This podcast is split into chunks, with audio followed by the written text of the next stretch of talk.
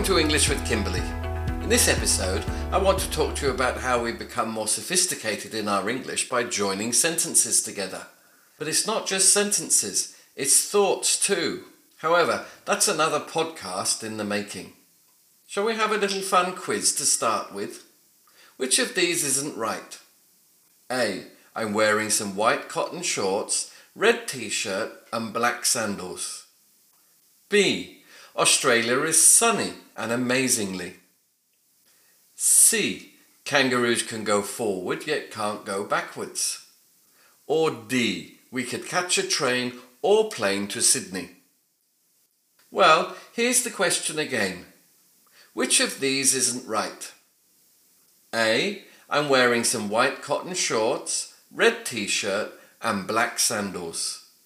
B. Australia is sunny and amazingly. C. Kangaroos can go forward yet can't go backwards. Or D. We could catch a train or plane to Sydney. So, did you get that it's B? Australia is sunny and amazingly.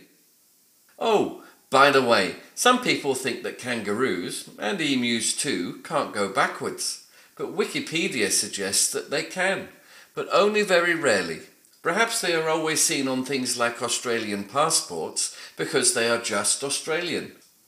Rather than the story about Australia is always going forward and never backwards, or so the story goes. But to get back to joining sentences together, the reason why B is incorrect is because it is trying to join an adjective, that is sunny, with an adverb, that is amazingly. So, do you know how we can make B, Australia is sunny and amazingly work? Yes, you've got it. We can change it to Australia is sunny and amazing, which are two adjectives, sunny Australia and amazing Australia. Anyway, if we have sentences and want to join them together, we often use words like for, and, nor, but, or, yet, and so. This can be easily remembered as fanboys. If you want to know more about fanboys, just look it up on the internet.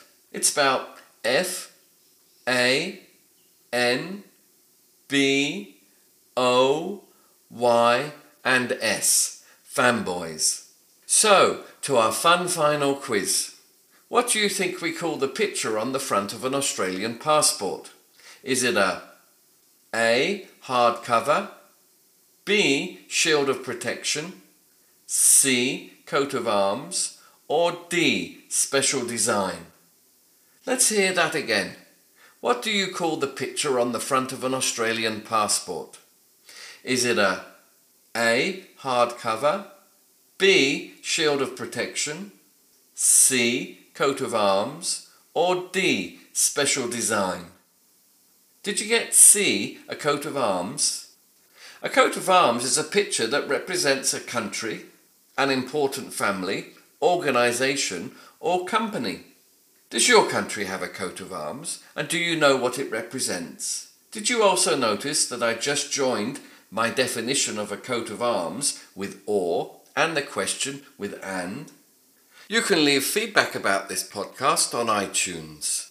You can also find a script of this podcast at www.goaustralia.biz. I hope you have enjoyed this podcast and you'll join me again.